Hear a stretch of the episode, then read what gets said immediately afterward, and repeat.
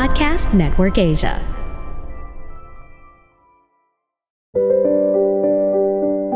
Are you confused, overwhelmed, and worried about your homeschooling journey? Don't worry, you're not alone. We are here to help. I am your host, Novi Antan, your homeschool coach, and in this podcast, I will be guiding you with everything you need to know about homeschooling. Join me and my friends as we share tips, tricks, best practices, and experiences in every aspect of homeschooling. We'll help you figure out what you need to know so that you can come up with your own homeschooling rhythm. Together, let us learn how to homeschool without losing our minds.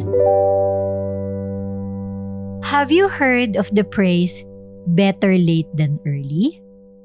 Or have you have that kind of question in your mind? Maybe you're just starting as a homeschooler and you're asking, should we start teaching young kids or wait until they are older? Let's explore both sides of the issue and what's best for them. And if you're interested with this episode, please tune in with us. Alam niyo po, ang dami kong nare-receive na question about this na tinatanong, Coach Novi, is it better if we start educating our kids when they are young as 2 or 3 years old? Or tinatanong nila, or mag-wait na lang until mag-8 or 9? And maybe narinig nyo na tong arguments na to in both sides, but definitely there are some strong opinions on each side. But is there one right way to answer this question? Or could it vary? So in my experience, because, you know, nag-grow na rin ako, ang dami ko na rin nabasang libro, and because I homeschool three kids, I might be able to share to you my experience. But it doesn't mean that you have to do it. You can pray about it and get some points that it can be relatable to your condition now. And if you're just starting as a homeschooler, I hope this will enlighten you and can be a sounding board and awakening for you to be able to discuss it with your spouse and be able to define the values and mission of your homeschooling journey. So tara, magkwentuhan na po tayo. First, I would like to explain the better late than early concept. Actually, this was made by Dr. Raymond S. Moore and his wife also Dr. Dorothy Moore. So they made the book 1975. Tinatawag nga silang mga main catalysts of the American homeschool movement. So, sinasabi nga nila, the research and even their experience as parents na 2% that they're concerned that premature placement into an academic setting is very detrimental effect on the long-term academic success of their children. So if you want to read this book, this is really a good book and this is one of my foundational homeschooling book na nakatulong din sa homeschool journey ko. Because nga lang po, 1975 pa to, may mga nabago na rin. But look at their points. Baka may matutunan po kayo. So the more si Dorothy and Raymond purport that placing children into a formal learning environment is better than later than early. So, the studies they show demonstrate that to place a child in such an environment prior to, I think, age 8 to 10 years old of age is to do so too fast and too soon. So, madaming factors involved dyan. From integrated developmental, tinatawag na physical, emotional, and intellectual, to the natural farsightedness and does not begin to go away until the children go past a certain age to separation and yung tinatawag nating attachment needs. Meron ding peer attachment over parental attachment and to premature, which is unhealthy forms of competition. So, yung Morse po counter that although some children initially seem excited, no, going back to like formal school, most often those same children they will face detrimental effects within a few years. Kasi yun tinatawag na force eh. Comparing force, premature academic growth with forcing, like for example, in example po nila yung a plant to blossom before it is red. So sabi ni Moore, he states, We would not force a flower to bloom before it's ready unless we were prepared to ask for less fragrance or watch it wither away before its time.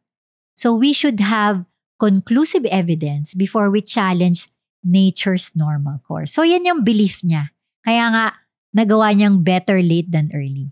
So ito pong book na to, para nagre-review na rin ako, there are two main parts. No? The first half of the book presents evidences, studies, and science to present the case for delayed formal education. Yung second portion po It talks about more of parenting and the educators through the phases of childhood development from birth through age 9. So, they were able to discuss yung developmental milestone. And madami silang parenting advice, syempre, suggested activities and uh, a child in each age group, no? Na mga activities that they recommended. Pero, if I may discuss, What about early homeschooling? So ano implication nito? The implication this have toward homeschooling, di ba? With some suggestion in this book, the Inmoors, no? Especially if you're if you're interested to go to their website, the more they believe that attempting to place children under the ages of 8 to 10 in a formal school or what they call scheduled academies is setting the child in a rush, no? into something they are not developmentally prepared for it.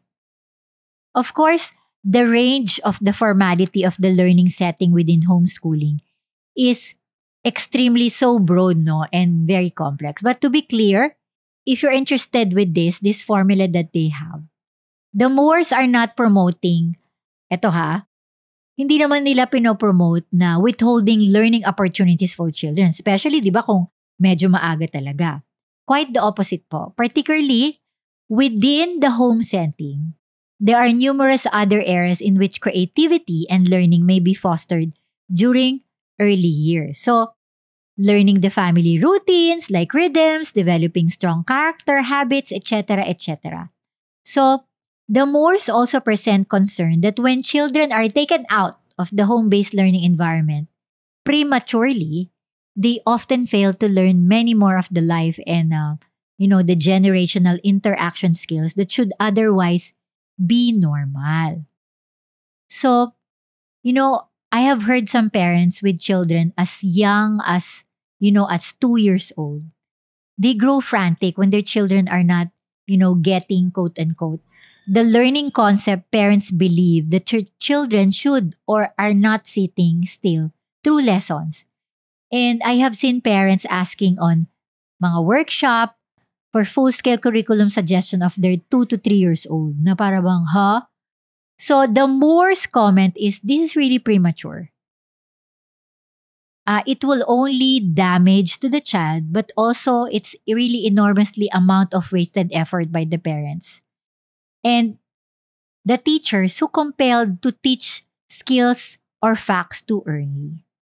So additionally, the Moore's present evidence that shows delayed schooling is better for both boys and girls. And they also clarify that this is particularly problematic for boys. Like, on my end, yung anak kong hindi nakapagbasa pa by 5 years old, syempre parang nagpanik ako, hindi pa siya nagbabasa ng 5 years old. Medyo, I believe in this because in a way, kasi medyo mabagal ang developmental na mga boys kesa girls. But you know, case-to-case basis yan eh. But in more surveys, boys are really on that level. But then again, it really depends no on a child. That's what I believe. Kasi 1975 pa to eh, di ba? So, the more poor push no for primary home-based care and learning in the early years. But, like for example, right now, di ba, if you have heard in European countries like Finland, di ba, yung main example, simple Google, no? If you want to find that Finland education, madaming articles about that. May mga home-like play-based atmosphere had been successfully replicated in early childcare centers where formal education is still delayed until ages 7 or older. Kumbaga, nilagay na rin sa institution. Kaya nga, some of, the people that I know go really, go to Finland And nakikita nila na talaga home-based. I mean, they're outside the home, literally home, and they make sure when they go to school, home-based ang way of atmosphere or play-based atmosphere ang ginagawa nila.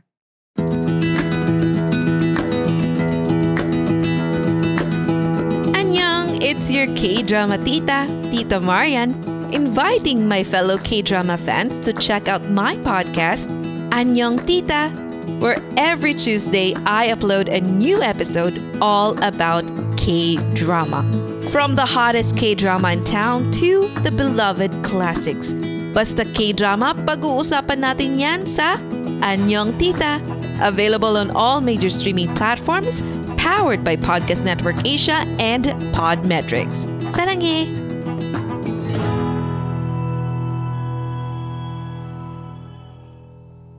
So, if you choose to walk in this path, yung tinatawag nilang better late than early by the Moors, it's easy to sometimes, no, syempre ngayon, yung parents ngayon, like ako kasi, malaki na yung mga anak ko. And you may be able to see some of the, you know, the kids with a similar age that you have, na ang dami nilang activities, nagpa-perform sa mga musical groups. Alam mo yon activities all year round. Well, that's good. But you know, what I realized before by reading this book, it's reassuring. And for me, it really works. Specifically, hearing other parents who have read this book as well. And, you know, uh, who successfully use this method of better late and early na naging effective naman siya, no? Maganda siyang foundational but because this is a very old book, madami na rin nangyari and medyo outdated siya. So if you want to really get this book, I hope I was able to review the better late and than early in a very good way, no? You can get this in Amazon, no? Out of print na po siya dahil sobrang old na siya. But if you want to check out the article on the Morse philosophy of homeschooling, you can also check that out. Kasi syempre, we need to learn from the, you know, yung mga catalyst, kumbaga naging pioneer din ng homeschool industry. And it's really good to learn from them as well. So, get what works for you. And this is something that we could be able to add in our learning curve. Now, let's go to the part naman na, Novi, when should I teach my kids ba early? So, yun ba yung conclusion ko? You know, there are some points regarding when to start teaching our children. And I just want to share to you some practical example of each, no? If I am just gonna make some five points and pray about it on how you're gonna do it, no? First is what I've learned, children begin learning from the moment they are born, diba? Even before formal education begins, children are constantly learning from their environment and experiences. For example, di yung baby learns to recognize their parents' voice, their face, their smell, and begins to understand the meaning of words through repeated exposure. So, learning na yun. Next is go for play-based learning, which is more important in early years, which is the Morse is also encouraging. So, children learn through play, and it's important to provide opportunities for exploration and discovery in a safe and structured environment. So, for example, a child can learn about colors and shapes and textures by playing with blocks or sorting objects in the kitchen, di? Something that you have that you don't have to buy. Next is social emotional development is really crucial in the early years. So children learn how to be able to regulate their emotions and be able to interact with us as parents. Siyempre tayong primary and be able to form relationship through the experiences with with us as caregivers and with peers like siblings. So, for example, we could be able to teach our children and can learn empathy and kindness by practicing sharing the toys with others, di ba? Next point that I can share to you is structured academic instruction can be introduced gradually, kung be unti-unti, and make sure na nakikita mo yung anak mo kung ready na ba siya. Because as a child get older and more developmental ready, structured academic instruction can be introduced in a way that is very engaging and age appropriate. So example, a child can learn basic math skills no by counting objects or playing simple games that you can do at home. Like on my end, going back no years ago, so my five-year-old child, I didn't force him to read, but I was able to make it in a way that it's really fun and making sure that I read to him every night, no? As much as, as possible that he wants me to read with him. Kasi magaling siya sa mimicking eh. No? And it starts there and it's okay. But the goal here is do not force the child. Kasi mas hindi niya may enjoy yung pagbabasa kung ifo-force natin. And my last point, I hope that you can learn from this. Actually, madami akong points, but this is something that you can think about. Learning should be tailored to your child's individual needs and interests. Again, your learning style. Because every child is unique. And it is important to provide learning opportunities that are really tailored to their individual needs and interests. So example, no, a child who is interested in animals, maliit pa lang siya, can be able to learn about more of science and biology through getting some books about visiting the zoo, focusing on different animals. So, so there are just few points regarding when to start teaching children. Ito pa lang yung mga points na gusto ko. And there are many other factors to consider as well. But you know what I realize? It's important to remember that every child is unique and may learn differently. So, it is important that we tailor education to their individual needs and circumstances. So that is my take when to start teaching children. Kung yun yung question nyo. And this is a practical way to be able to do it. It's like, I love this because it's really respecting the learning curve of your child and you don't force it. Again, it should be fun. And the memory that you're going to um, instill to your child, di ba? It should not be forceful. Let us guard ourselves from comparing other parents na, ay, nagbabasa na siya ng 2 or 3, then good for them. But the goal here is, were you able to do the process na it's a joy to learn? It's not something to achieve or a competition that has made, that has to be made, but it's something that it should be a joy for you to do. Kumbaga, relationship learning, relationship homeschooling ang dapat na environment na gawin nyo. ba? Diba? and making sure that our kids are emotionally safe, physically safe, and mentally safe during the learning stage of our kids, no? Especially the early years. So I hope madami po kayo natutunan sa episode na to. So if you think better late than early is good, no? Then try to check out no the the book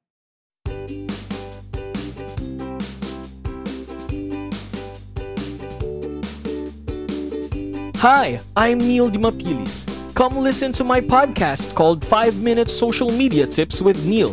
In this podcast, I'll be sharing tips, tricks, and strategies on social media in a span of 5 minutes. Available in all major podcast platforms. Powered by Podcast Network Asia and Podmetrics.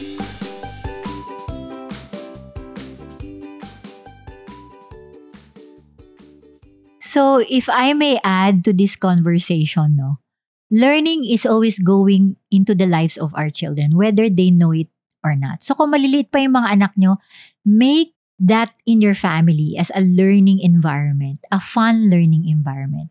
The goal here is that not the subject. It's not really the point. The point was that you should have fun together, di ba? Doon ako cultivate din yung relationship nyo no, as a parent and child. And learn to discover that learning is really fun, especially with us. So, no matter what age your kids are, I do believe kahit tayo, no, sitting down for too long is really bad for our health. So, we shouldn't expect our kid to sit still for hours at a time while we try to teach them. In fact, moving and learning goes hand in hand. So, our kids need to move almost as much as they need to breathe.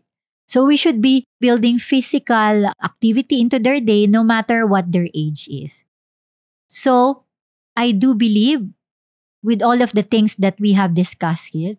So do you think better late than early? Depends on what kind of learning you're talking about. So if you're planning to use textbooks, stacks, or worksheets, then I think you should wait, okay, until they're older to start educating your kids. and make sure readiness are there. So if you're planning to use naman fun and hands-on learning, then in my opinion, you cannot start too soon. Just don't make your kids sit at a desk with a pencil in their hand all day. So when kids are experiencing our word firsthand, you cannot stop them from learning. You can, however, direct learning and join in with them. As you teach your children, no matter what age you start, you will get to experience the joy of watching them get it for the first time. And that's really important, diba? Day after day. So, did you start teaching your kids early or did you wait until they were older? If you would like to comment in this podcast, I really love to know from you guys. And thank you for all our listeners na nagbe-binge sa iHomeschool PH podcast. Maraming maraming salamat po. And Thank you for just sharing it. And keep on sharing. Subscribe to iHomeschool PH podcast and rate it.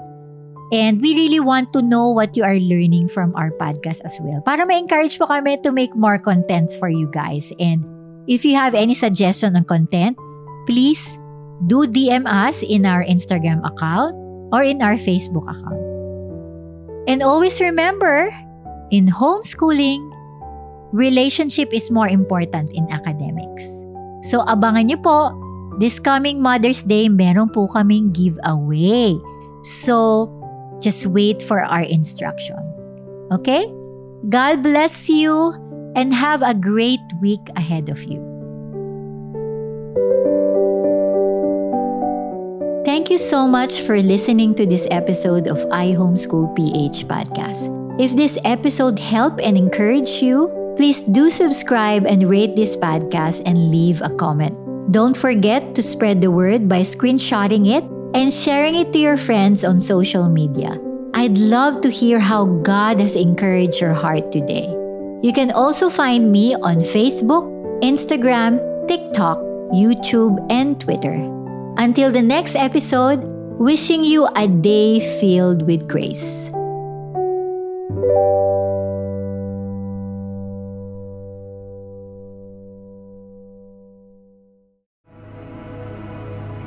The views and opinions expressed by the podcast creators, hosts, and guests do not necessarily reflect the official policy and position of Podcast Network Asia, the hosts of the program, or other programs of the network. Any content provided by the people on the podcast are of their own opinion and are not intended to malign any religion, ethnic group, club, organization, company, individual, or anyone or anything.